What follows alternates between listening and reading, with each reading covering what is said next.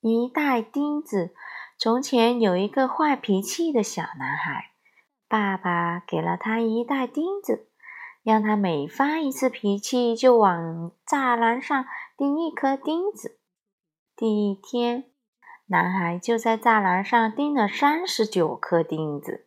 不过，渐渐的，男孩每天钉的钉子越来越少了。他发现，管住自己的脾气要比往栅栏上钉钉子容易。终于有一天，男孩整天都没有发脾气。他很自豪地告诉了爸爸。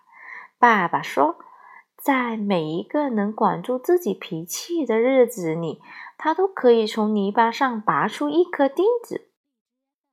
日子一天天过去。男孩终于可以告诉爸爸说：“所有的钉子都拔出来了。”爸爸牵着男孩的手来到了栅栏前面。“你做的很好，我的儿子。不过你要看看栅栏上的这些洞，栅栏永远都不会跟以前一样了。